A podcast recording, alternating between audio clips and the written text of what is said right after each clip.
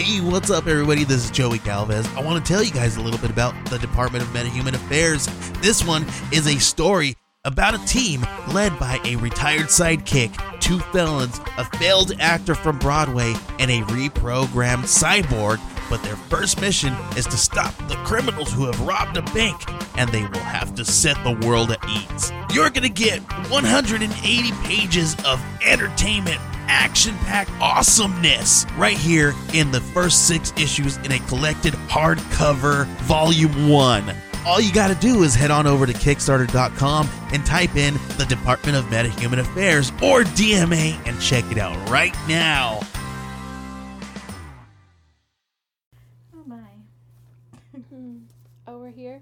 Well, I mean, we don't have to be. we don't have to be here. I could edit this out. yeah. Or not. what? I don't know. I where we got my vocal cords. Do re mi. no.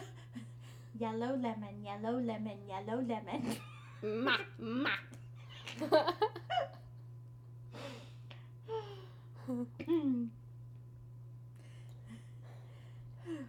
I can't stop laughing. I know, I can't get serious. We don't have to be. That's kind of the point of this podcast. That's true. Okay, one more sip and I'll tell a story. You can tell Hmm? Oh yeah. Did you already forget? I did. Bourbon. Bourbon. Bourbon. Why Why does that sound funny? because it sounds like a Bourbon. frog. Bourbon. Bourbon. Bourbon. What's a frog's favorite drink? Bourbon.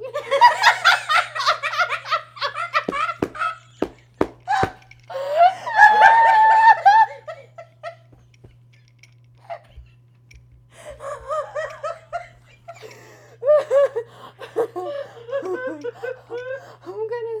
Oh, man, oh, I, hope, I hope that sounds good I'm too. Because right now that's pretty funny. if you hi guys if you just listened to that and you didn't find it funny go have a shot or two of bourbon and then listen to it again and it gets really funny it's funny right now. hmm Well, Holly, that's me. well hi there holly Hello. I didn't know I like bourbon until tonight. So this is fun. yeah hi guys Hey. so that was holly i'm paige i don't like bourbon as much as holly does I, I I think I really think this is the first time I've had it. yeah Yeah. So we are doing things a little weird because, you know, we're drunk already. But we're talking about the Yayas again, back for part two. And in the book, they drink bourbon and branch water. So I was to make that. And then I discovered that, holy fuck, that's strong. And I couldn't do it. And so I turned the branch water, which is just um, water, hot water that I steeped some thyme and rosemary and bay leaf in. I turned that into a simple syrup by adding sugar and letting that melt. And then I added that to the bourbon, and it was mwah, much better. And then I got smart and added some bitters to it. And that just made it so good. And then because I'm a giant lightweight and can't drink that much anymore, I added orange juice to mine, which made it amazing, and Holly wanted orange juice in hers. So we're having 2020 bourbon and branch water. Syrup Yeah. and juice. and needless to say, it's hitting Holly a little hard. It's good. I it's it's uh, it's yummy. It's been a while since Holly's been like this. I think so. It has been. This is great. At least two weeks. That's a long time. That's a long time. Yeah. So how have you been? Oh man, I've been good. So, I have a story. You have a story. Oh god, here we go. So, your girl Holly has a has a boo thing now. Ooh. Ooh, stop. They- You no, wait, make- what? Wait, what? Huh? Oh. Okay. So, you took me out for lunch. Okay, so I work in a shopping center. So, we ended up getting lunch at Five Guys, which is right next door to the clinic that I work in. Not that she's trying to like tell you all where she works or anything, because she's No. giving all kinds of clues. You know? I have to tell this part for it to make sense. you don't have to mention the Five Guys part. Okay, so we would eat at this place. They That's had lunch. That's right next to where I work. So we had lunch, and then afterwards he was like, "Okay, uh, come come to my truck real quick. I got something for you." So we went to his truck, and he had gotten me some M and M's because I really like M and M's, and he knew that, so he got me some. And I was like, "Oh my god, you're so sweet. Thank you so much." And then you know he had to leave, so of course you know I kiss him goodbye, and I'm thinking. Oh, watch. My coworkers are standing there right at that door and they're watching. I bet you. And sure enough, I turn around. no, Fasa. Fasa, he's so interested in my story. So, so sure enough, I kiss him and I turn around and there's my boss standing in the door with the door open and he's standing there and he's he's just looking at us and he's waving. And he's just like hi! And I was like oh my god no. So so then you know my boo thing's waving back. It's like hi!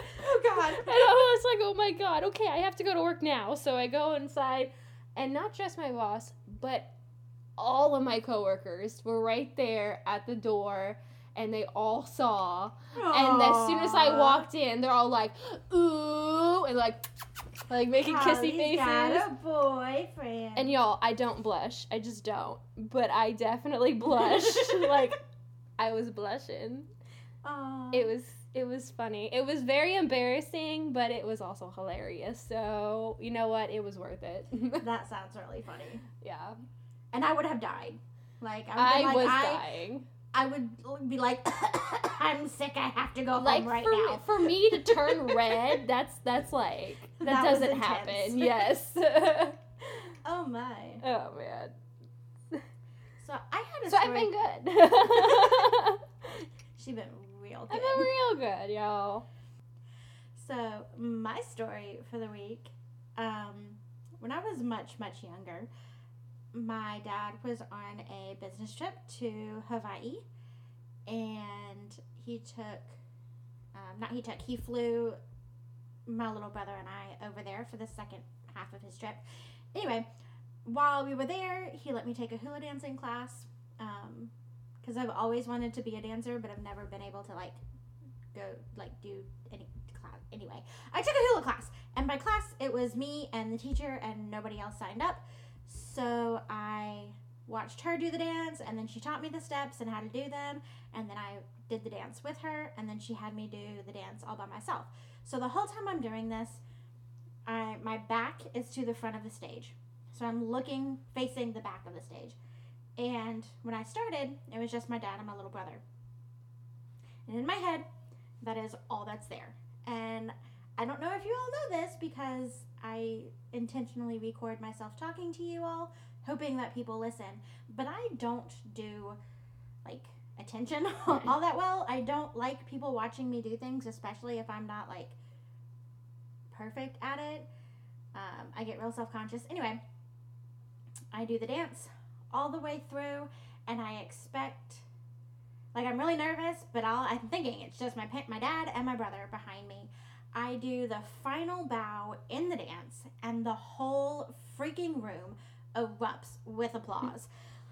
Somehow, this in this 30 minutes that I was learning the dance, I did not hear a single person walked in, and I turned around, and every freaking table had people at it. Whoa. I was, You were just so caught up in your dance. I would, I guess. Yeah. I you was were so really focused. focused.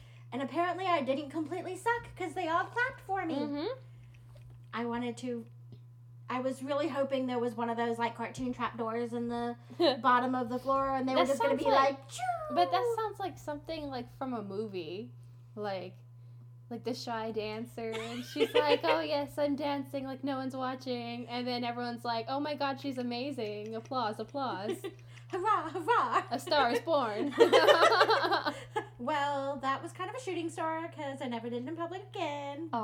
But yeah, so I guess that's not really funny, but that was my my embarrassing story. yeah, our embarrassing stories. yeah, because Yeah. we've gotten away from doing those. I know, It's because or like funny stories, or yeah, but we're trying. You know, we're trying new things. well, it's because it's because you know, COVID kind of stalled our lives a bit. That's true. We haven't been do- getting out and doing stuff lately. We haven't had the opportunity to be embarrassing again. Yeah. um, that just made me think of something. Oh my goodness. Can you all believe it's almost been a year? That's wild. Yeah. Yeah.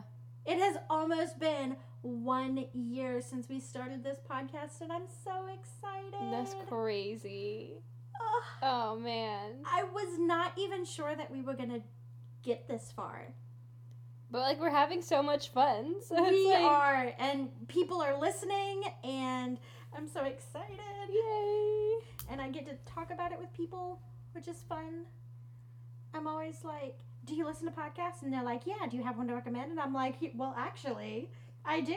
Yeah. I'm on it." Hi. Speaking of recommendations, oh yeah. Do you have a book recommendation? um, I'm in the middle of reading one, but I'm gonna wait till I'm done before I talk about it. Okay. Well, I have two that I'm going to do. And if you follow us on Instagram and Facebook, you will know one of the books that I'm going to talk about because I posted it on there. By the way, you should follow us. Um, it's Booklet Podcast on Instagram and Facebook. Go find us, follow us. That way you get updates and you get um, some little things to get to know us and all kinds of stuff. But the book that I'm gonna review first is called The Bookwoman of Troublesome Creek, and I again failed miserably and don't have it in front of me. Hang on a second. Okay, sorry, I had to go find the author's name, um, but it's The book Woman of Troublesome Creek by Kim Michele Richardson. Sorry, it's really hard to read at the moment. Getting a little cross-eyed, but it was Bourbon. so good.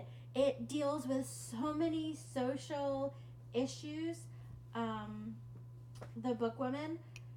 I don't like using the name her name in the book because I feel like it's super derogatory.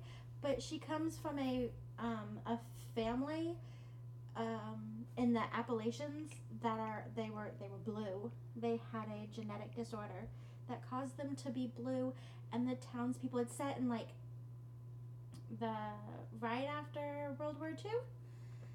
Um, so it's obviously a very poor part of the country, and racism is a big thing, especially since she's blue.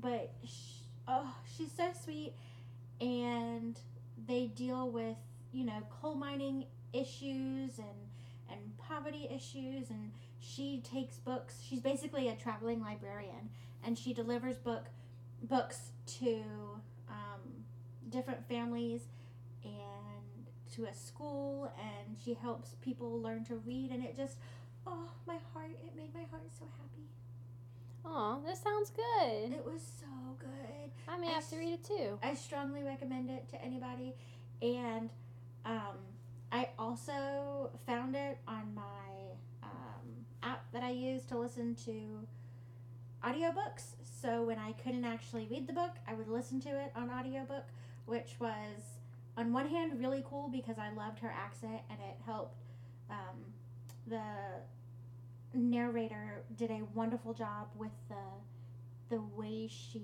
read the story and the different like i said the accents were amazing. Um, but then it also got really confusing because i kept forgetting which chapter i finished on when i went back and forth because that happens. Um, but i strongly recommend both the book and the audiobook. They were amazing. Um, the second book that i wanted to talk about is shake shake blah, blah, blah. Chase Darkness with Me by Billy Jensen. So any true crime fans out there probably knows who Billy Jensen is. He is a crime reporter, has been for many years. He was um, very close to Michelle McNamara, who wrote I'll Be Gone in the Dark. He actually helped finish putting um, notes together after she passed so that they could get the book published. And he talks about in his book how he used, um, how he started using social media to help catch, um, like much um, like help solve cold cases and missing person cases and things like that. And it was just mind blowing. Like this man is so dedicated to what he does, and it was just so good. It was amazing. No, that sounds awesome. Yeah, it was so good. And I know I'm probably, you all probably think I cannot possibly love all of these books as much as I do because there's such a wide range of things that I read. But I'm telling you, they're amazing. I love them all.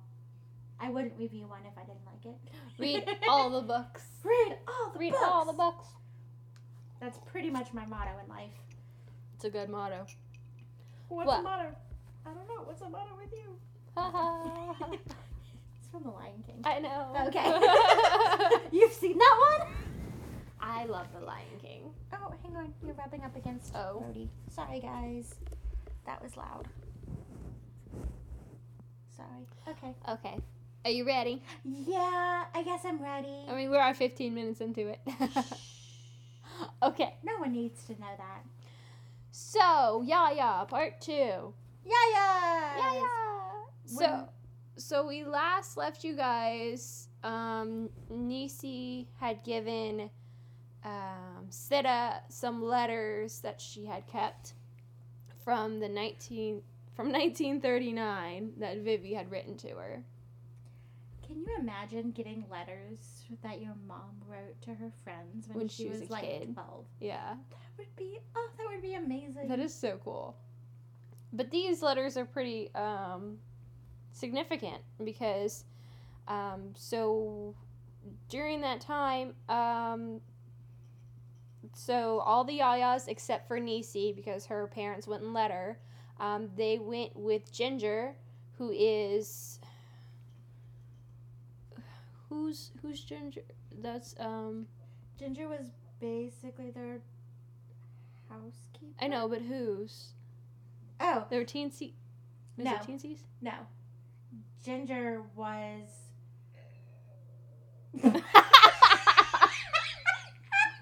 oh, okay. I'm so sorry. I don't know what that was. Bourbon. Bourbon. it was bourbon, Bourbon. bubbles. um, no, Ginger was Buggy's mother's. oh, Yeah. okay. Yeah. Like So housemate. Help. Vivi's grandmother's house Right. help. Right. Okay. So Ginger was chaperoning um, the girls to Atlanta to see Gone with the Wind.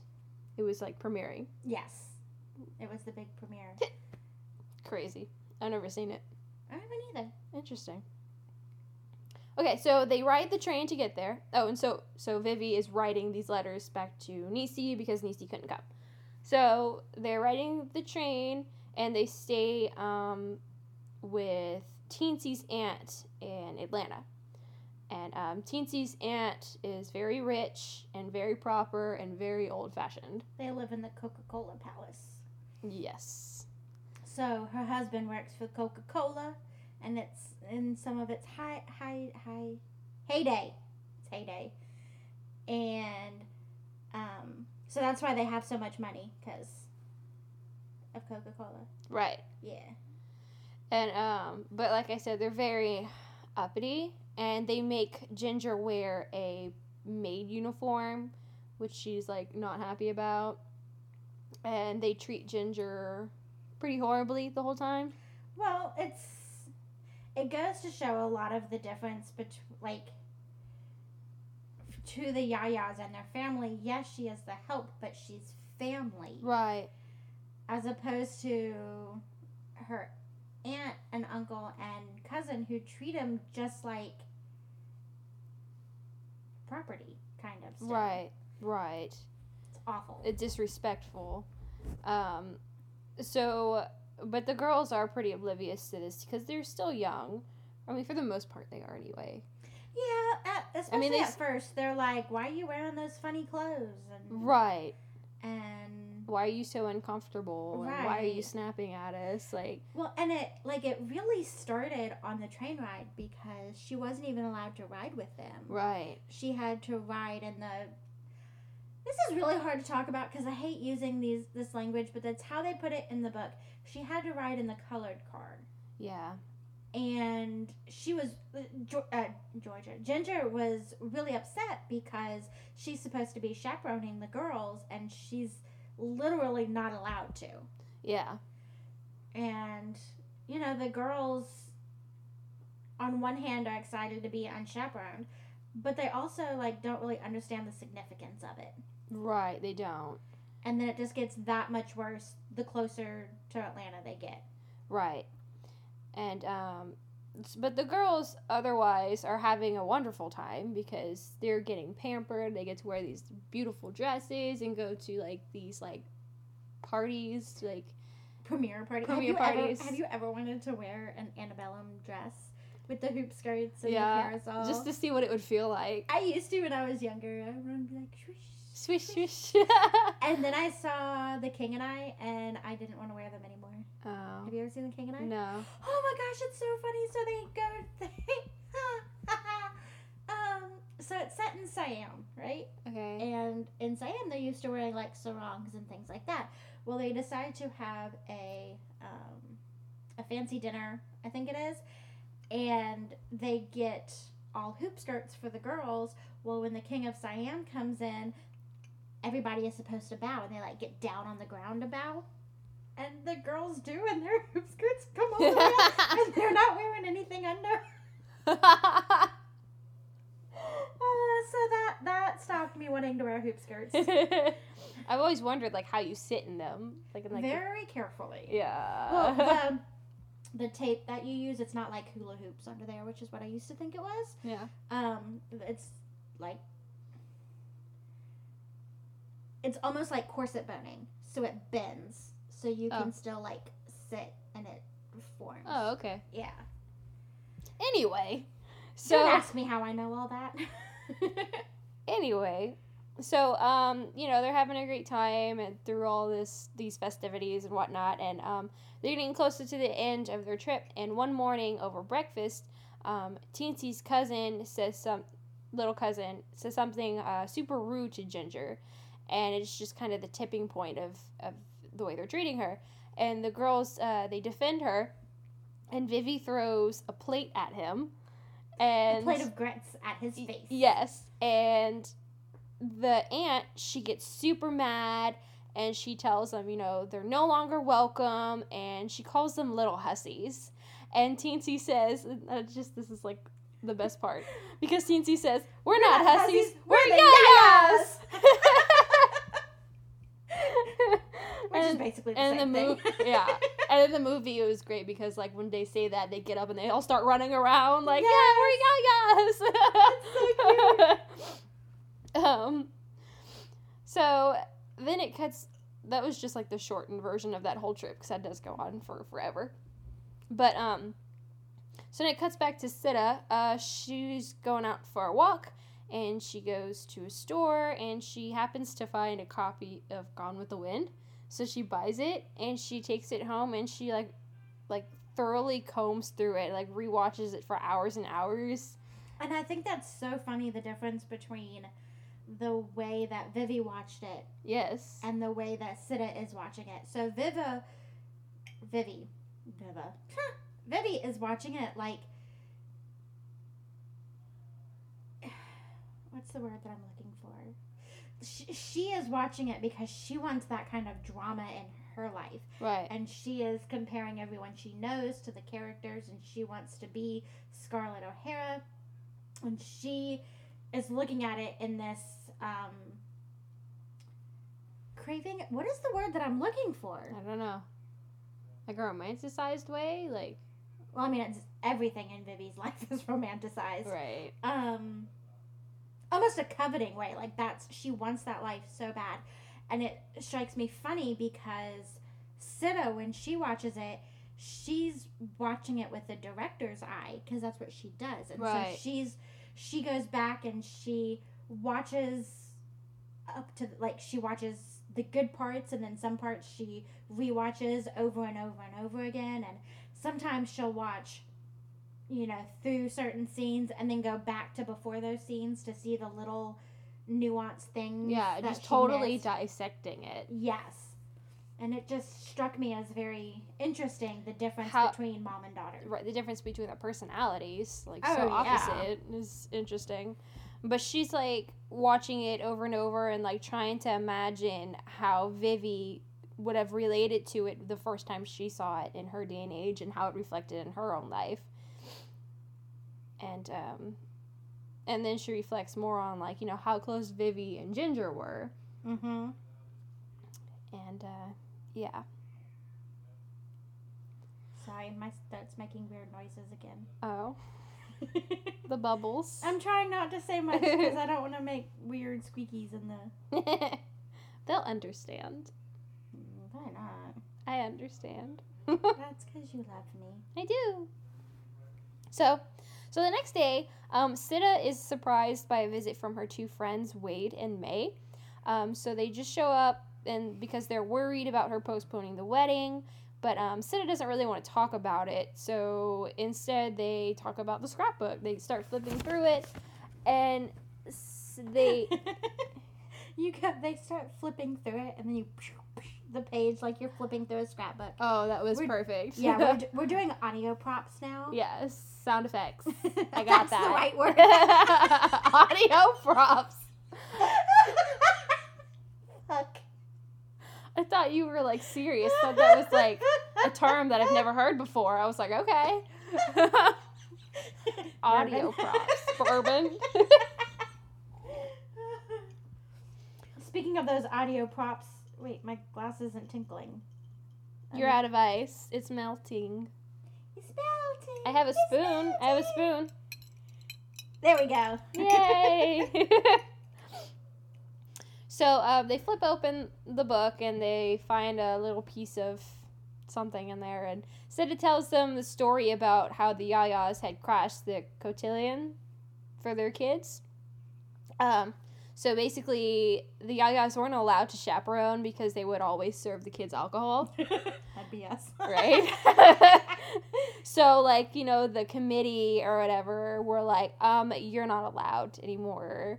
And so they ended up crashing it like that night they just showed up just to piss off the committee because they they hated people that were like uppity like Right. that and like thought they can tell you what to do.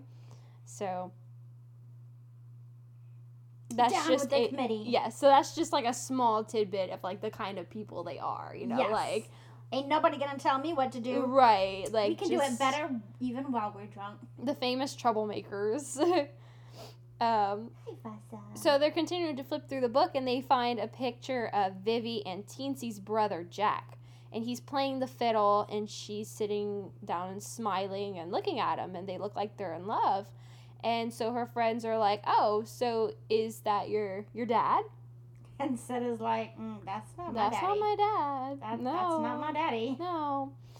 But like they're clearly like in love in this picture. Like true soulmates Like Yes. Yes, like you can just you can feel it. Like you could only be in the 1940s. Right.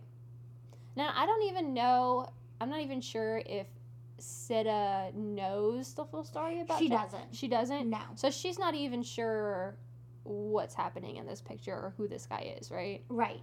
Okay. She just knows that it's not her dad, but obviously her mom loved this man. Right, right. So, um, so her friends leave, and when they leave, they're just they're just telling her that she hopes she doesn't throw away what she has with Connor because they just want her to see her happy, and they know that she'll be happy with him. So, just being good friends. Mhm. Yeah. And um, then Sidda finds a page in the scrapbook torn from a book, and it's Miss Alma's Academy of Charm and Beauty, Lesson 4 Do Not Cry. And she's reminded of when she first met an old family friend whose name is Lizzie. Hold on, real quick. Can you imagine like going through your life thinking it's not okay to cry? Yeah. Like how emotionally stunting that is. Yeah. Like just because it's not quote unquote proper, Right. But that's not healthy. and I can totally understand like even being, you know, don't let others see you cry, but when you tell yourself you're not allowed to cry. Oh, it's that that just breaks my heart. It Yeah. makes me want to cry. I will cry all the tears for you. that's healthy though. You need to be in touch with your feelings. Touch, touch, Touch, touch, touch. Those aren't, feelings.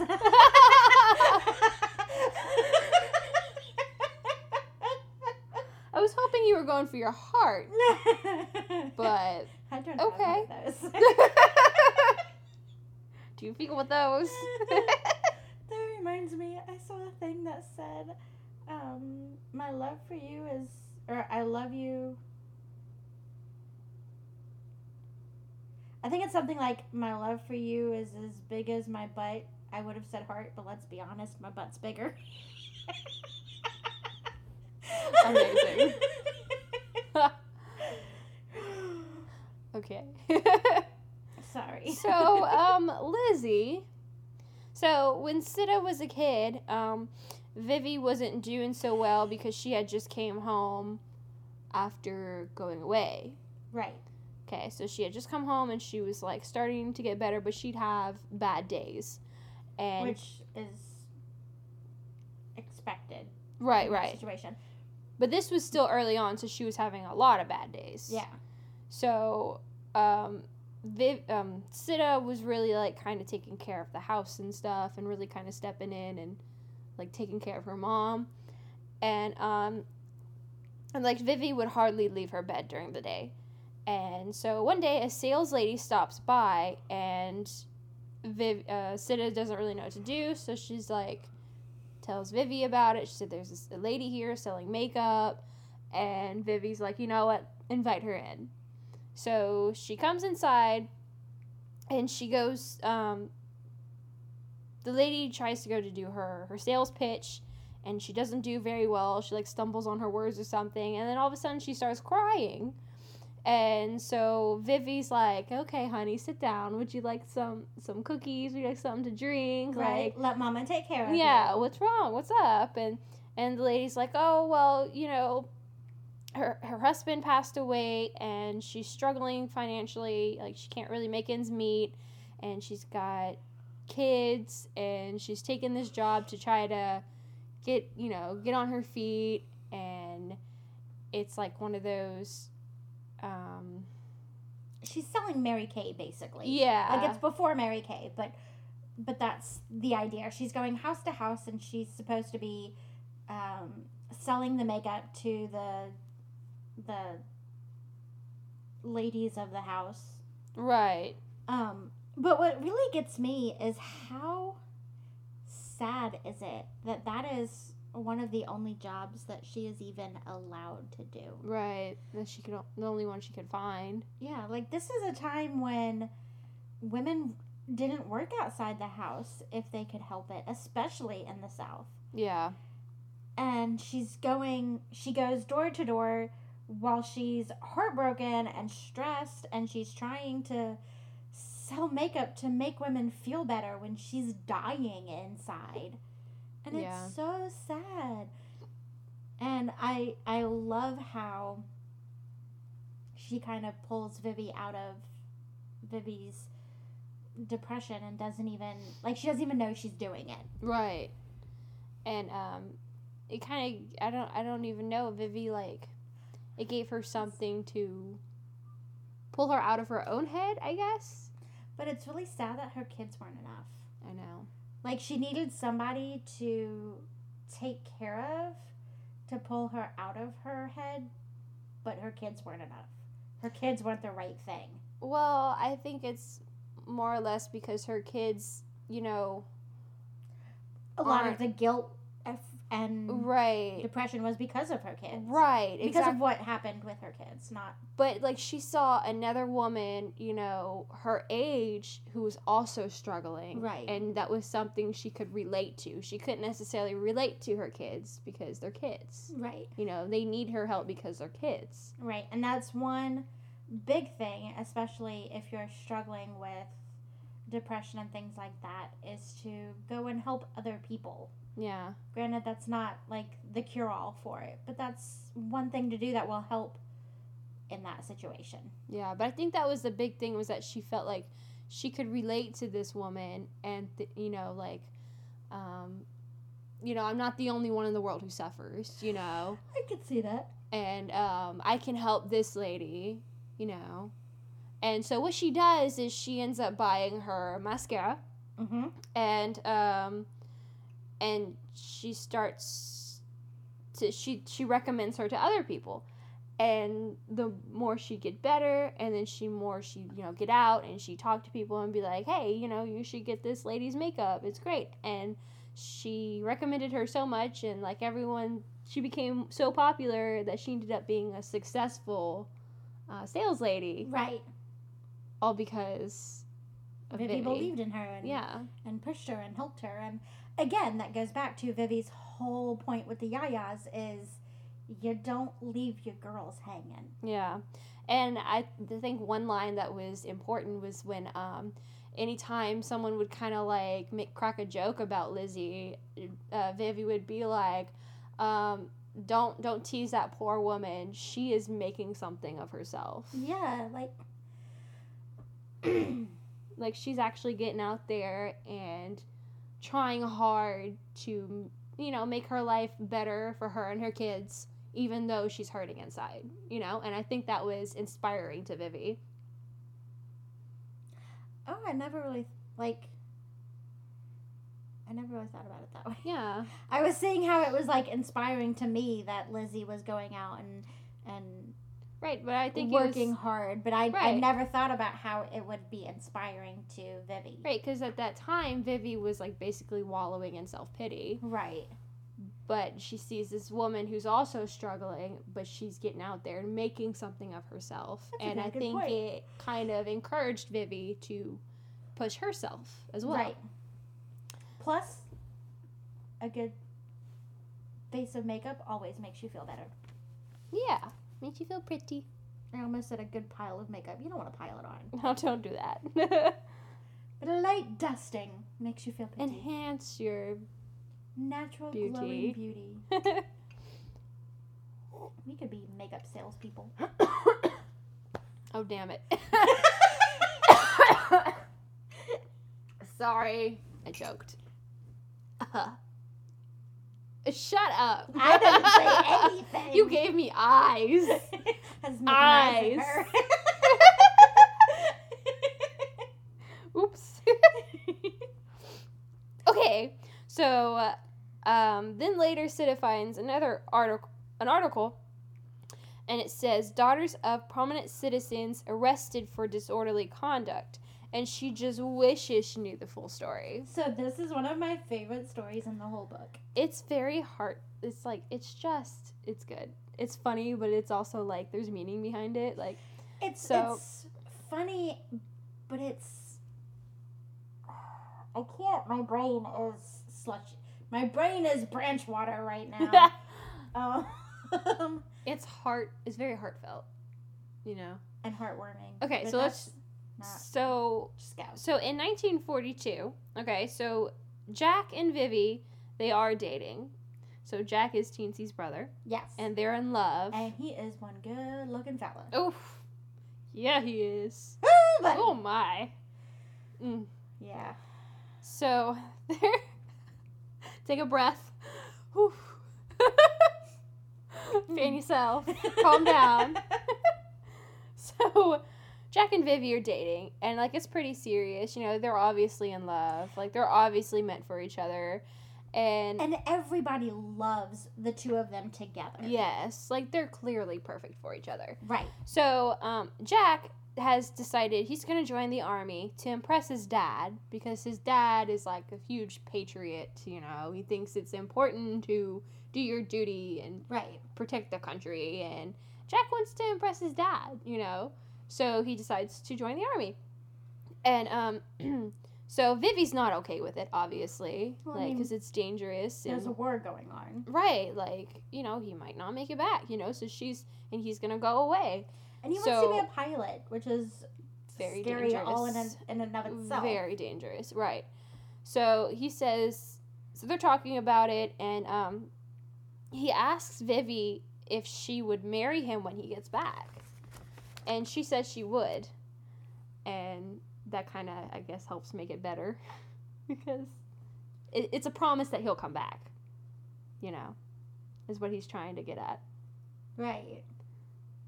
So, So, anyway, the girls are sitting around talking about it one night, right, having their yaya sleepover, which I love. The like, I love the fact that they are teenagers and they like or young adults. I I can't remember exactly how old they are at this point, but they still have sleepovers and they oh, still yeah. get all together and. People just don't do that so much when they're older, and I know. that's one of Life's the get- things I love about you is you come have a se- spend Well, the night with me. people people people forget like when they get older and they you know they have like oh well i've got work to do and i've got responsibilities like don't take life so seriously man like Right? make time for your bestie you know have have a sleepover. You're never too old to have a sleepover. Right? like unwind. So anyway so they're all talking and like about all this stuff going on and gossiping and whatnot. And it's a hot summer night man. It is a hot louisiana summer night. So it is humid and sticky. yes and they Ugh. decide you know what let's go for a drive and like catch some air We're gonna go make our own wind. Yes, basically. So they go out and they go for a drive and they end up stopping at the water tower and they just decide to climb it. So they get to the top of the water tower and then they decide to open it. So then they strip naked and jump in to go for a swim.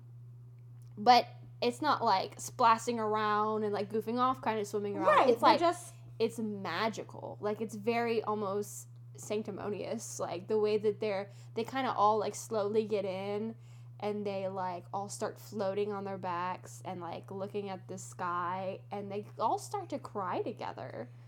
And it's just a very beautiful moment that they're having. and they're also so fucking thankful that they're cool now. That too.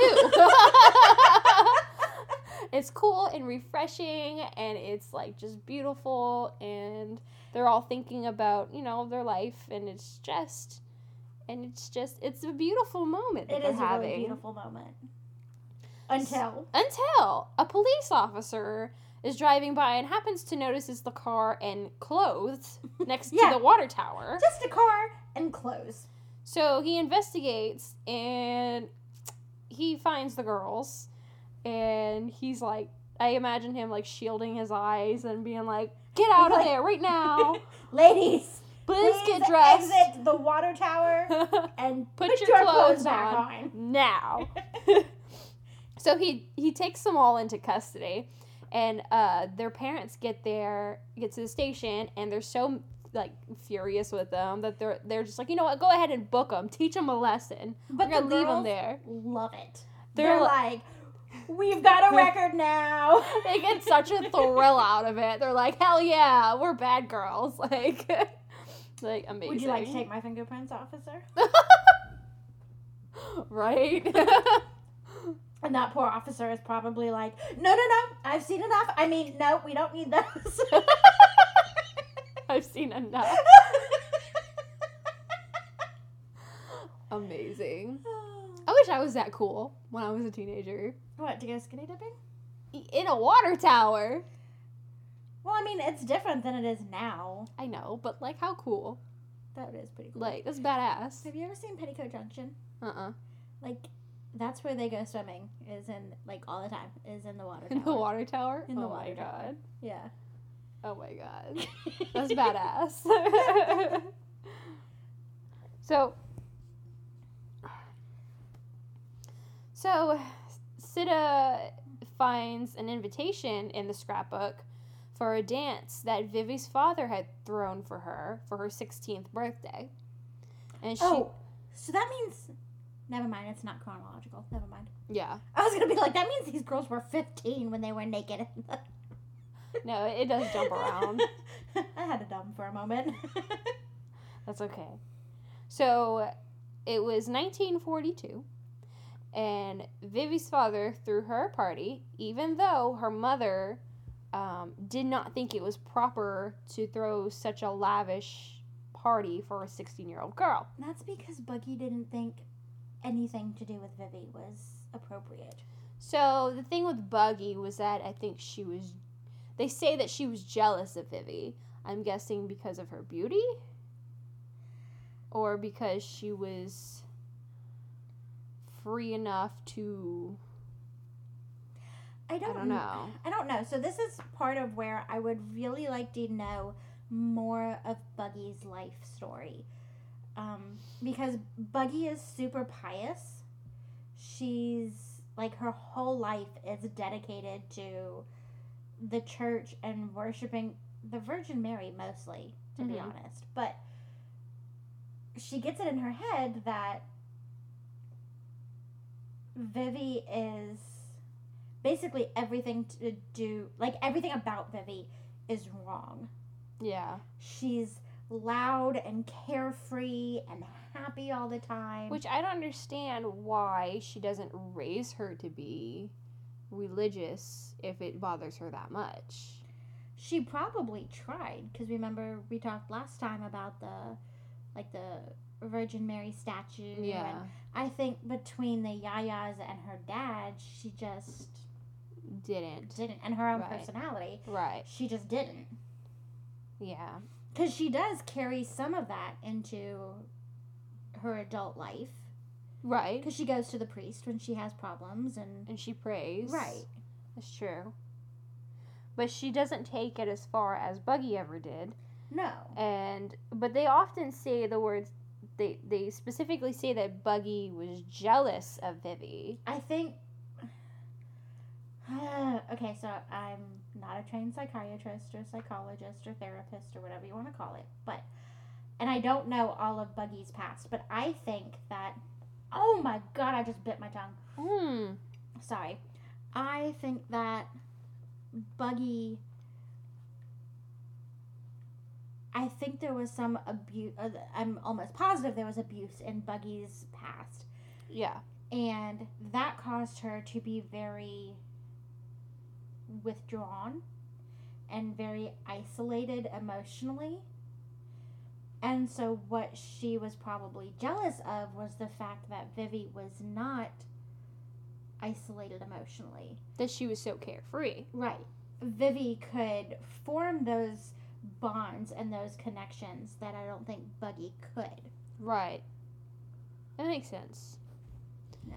Um, so the father obviously um, he does not feel the same way that Buggy does about. not at all. He's not a religious man. He so he and Vivi decides is his little princess. right. So he's gonna throw this party, and it's it's wonderful party. Everyone has a great time, and he gives her a diamond ring as her birthday present. And Buggy really doesn't like that. Not at all. And she says, like, oh, that's not an appropriate gift for a little girl. And he's like, well, my little girl's growing up. She's Yeah, becoming a woman. It's not an appropriate gift for a little girl, however, that is a woman. And I can kind of see Buggy's point a little bit. The way the dad said it was a little bit creepy. However, Right. Buggy then turned. Does she do that at the party? Yeah. Okay, so they're in front of everybody. Buggy goes up to Vivi and says, Whatever you did to your father to deserve to make him give you that ring is a mortal sin. Insinuating that she did something inappropriate with her dad Right. to make him give her that. What? Right. What kind of mother talks See, about that's her why- that way? Right. That's why when it comes to like the her being jealous, I kind of thought that maybe it meant because of her looks because she was so not sexual, but you know, like she was more womanly, I guess, more feminine.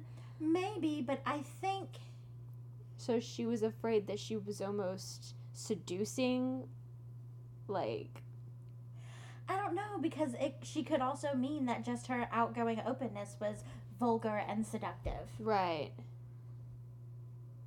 Right. I mean, and she was arrested for being naked in a I mean, that's true, but that Not has yet at nothing this to point, do with her father. it's just well, and she probably had a much closer relationship to her father than she did with Buggy, and probably and so it was a lot of things built one on top of the other. it was very complicated, but um, But I don't think it was just a matter of jealous of her looks. I think it went Yeah. deeper than that. Yeah, absolutely. Yeah. Because at one point it feels like Buggy like hates Vivi to her very core. and it's just it's to the point where everything about Vivi is a sin. Yeah. Like, everything about her is wrong. She woke up this morning and she needs to go pray forgiveness for it. That's so sad. Yep. So, so after the party, um, the Yayas are all sitting in the room and in, in Vivi's room, and they're just discussing everything that happened. And you looking just- at the ring. yeah, the and just gossiping. Oh, did you see the way Jack looked tonight? Like, oh. No man likes so good. and um, all of a sudden, Buggy um, comes in the room, and she she takes the ring from um from Vivi, She takes it. She whips it off her hand. yeah she's like you shouldn't have this you know this is this is bad and and she leaves and vivi's like tells her friends like i swear i didn't do anything wrong he, my dad just gave me that ring for my birthday like, Yeah. i swear i didn't do anything and then a few moments later her dad roughly pushes buggy into the room and makes her give the ring back to vivi and is like give her that ring and she like roughly makes her her give it to her Right. and he like slaps her and like calls her names and, and the whole situation. and it's like bad. it's pretty bad so um it, it was pretty bad and then they leave the room and vivi is just crying she's you know confused and traumatized and Well, yeah. And the other yayas just they just hold her while she cries so um, her family life is Rough. rough yes Yeah. Like I can't. I I think about that, and all I can think about is like for your own mother to hate you that much. How that has to feel. yeah And then it almost seems like her father hates her mother at this point. oh absolutely Like it's just it's heartbreaking and of course there's struggles in her life from it. right Why wouldn't there be at this point? right it's it's unstable Right. she's not getting the love and attention that she deserves from either parent Right. because there's just such tension in the household And she's probably getting too much love not too much love and attention, but an excess from her dad, him trying to make up for the lack of love from her mom. right right which then is causing her mom to hate her more. right it's just this vicious cycle Yeah. So that eventually does build up into um, another part of the story. Um, so a few weeks later, Buggy decides that she wants to send Vivi to a Catholic boarding school because she needs help. Because she's so sinful and she needs to go stay with the nuns. To, And the nuns will fix her. Right. So, um, Vivi obviously doesn't want to go, so she goes to her dad to try to get um, him to. Sorry, that was strong. so she goes to her dad to try to get him to be like to stop it, and he almost doesn't seem to care. Like he's like, "You can handle it. It's fine. You'll be fine. You right. can go." You're a strong girl. You can. It'll be fine. Which I don't understand why he's like that. Like why he just kind of lets it happen. He's probably been fighting with Buggy about it for weeks and finally gave in because he was tired of her nagging him about it. I guess. But it's sad that he just kind of gave up, you know. Well, I mean, it's not like he was there very often. He still traveled a lot for work. That's true. So, So at the end of the day, Buggy really had more of a say so. right, he probably didn't really care, Yeah. except that Vivi wouldn't like it. So she does go to the boarding school, and that morning, Buggy makes her leave a lot earlier than she was supposed to, so she doesn't get to say goodbye to the Yayas. Like the Yayas and Jack were planning on taking her To the train. to the train and, and like having this big. they were gonna have this goodbye. big right, this whole thing. But Vic, Vic, Buggy's like, no, we're going earlier. We're going in the, the, the train from this morning instead.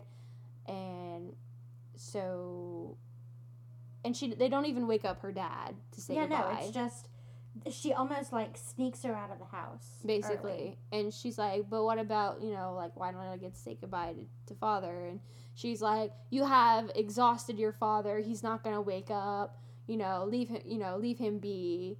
He's going to just stay asleep and Right. we're just going to go. And we don't talk about him much, but Vivi's brother is the one who has to drive them, and he's seeing what their mother is doing to Vivi and how hard it is on her. And he even tries to, you know, make it a little bit better. Right. He even kind of stands up to their mom a little bit and being like, you know, like, hey, mom, lay off of my sister. Right. Like, leave her alone. And because, like, the whole ride there, Vivi's, I mean, Buggy's like, like, all happy and, like, singing and, like, like, seems like she's on cloud nine. Right? And it's just like a sad occasion, you know, like, they're sending Vivi away. You're not supposed to be happy about that, damn it. No, not that happy. Right? and um so so she gets on the train and she goes goes to the boarding school and everyone there is mean to her like including the nuns they're all just uh, it feels like a prison basically so she becomes real depressed nobody's Mhm. nice to her no one will even so much as smile at her She goes like days without eating.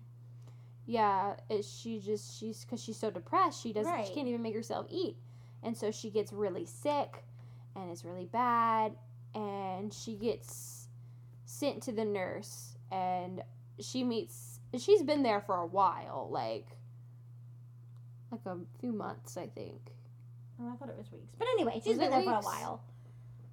she was there for a while and no one is like nice to her at all so then she she goes to the nurse and she meets sister Salone. is that how you say it Yeah, that's how I said it. Okay.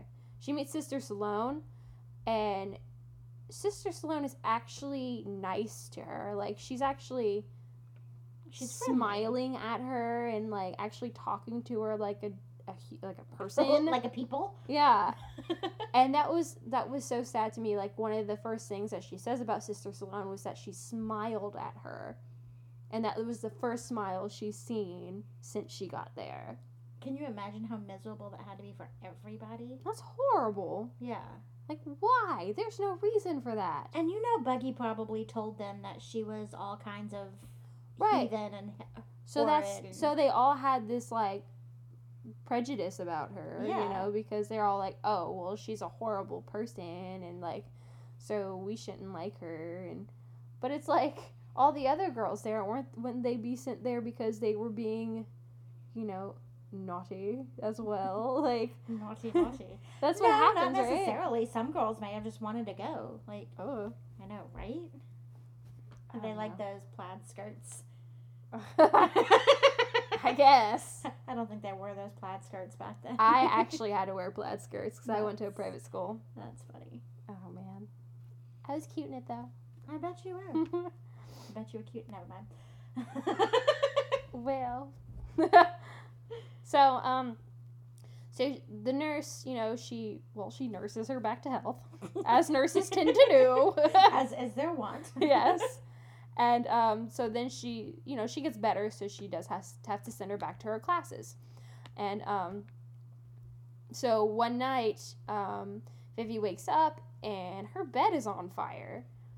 And Didn't she have a dress at the end of the bed? yeah, and it was her party dress. Yeah. And it didn't fit her anymore because she had lost so much weight because she wasn't eating. Right. But um, all her stuff, anything, pretty much everything that she had brought from home, is all gone now. Right. It was all set on fire. And she's not even allowed to write letters to her friends. No. So she's totally isolated, pretty much, and like nobody, and like her friends do continue to try to write letters to her, but they don't all get to her. Right. So, um, she makes it out of the bed safely, and I, they never really clarified. Like, did somebody sneak in and set her bed on fire, or Oh, was there like an accident? Like, no, somebody set it. somebody on did it on purpose. Yeah. So and she's freaking out obviously. I mean, she she could have burned to death, you know. She could have died. Like it was it was pretty scary. So she's freaking out and the nun is like, "Child, get a hold of yourself." And it's like super rude Quit to her. like, hysterical. slaps her across the face and is like, you know, calm down. What is wrong with you? And Sister Salome comes in and and she's like, um, you need to take her away from here. She's this child is seriously disturbed.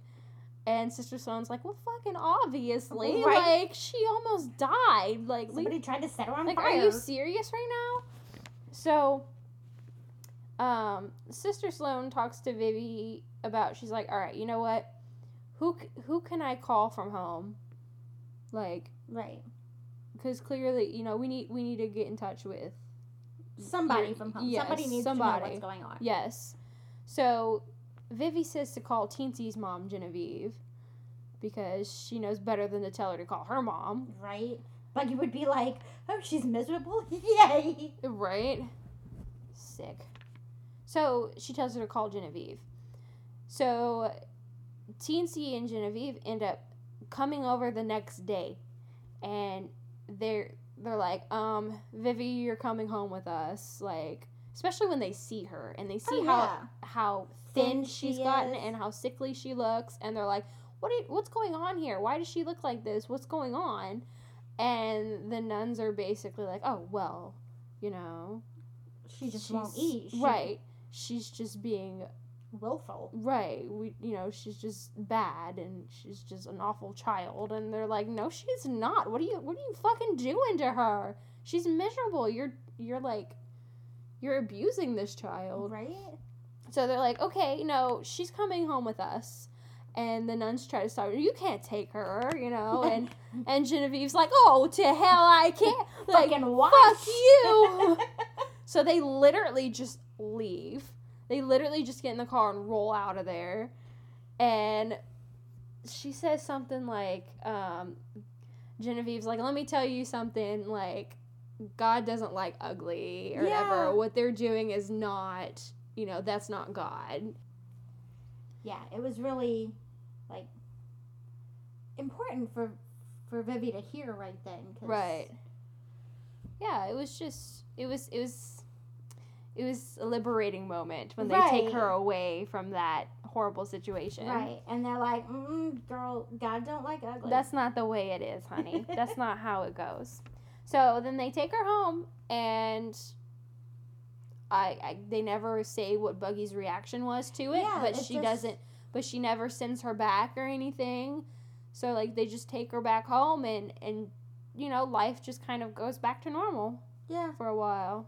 yeah, So and that's I mean that's kind of crazy, but again, like she was back with her yayas. What more do we need to know? right.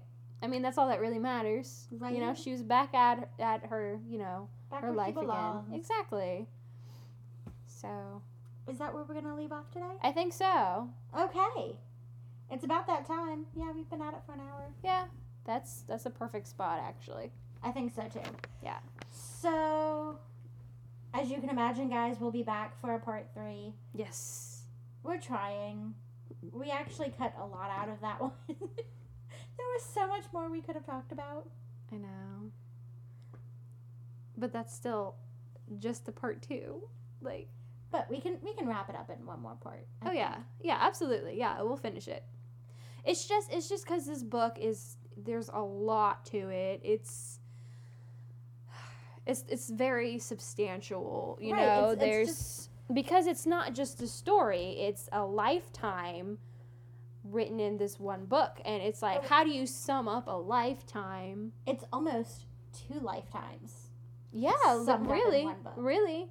So it's a lot to go through and a lot to talk about. I promise.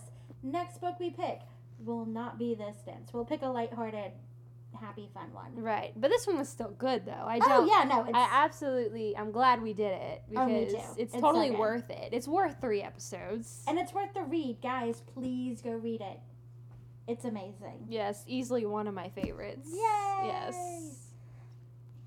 So Um, Yeah, so I guess that's it. Make sure you follow us on the social media Booklet Podcast at um, on Facebook and Instagram, bookletpodcast at gmail.com if you want to email us.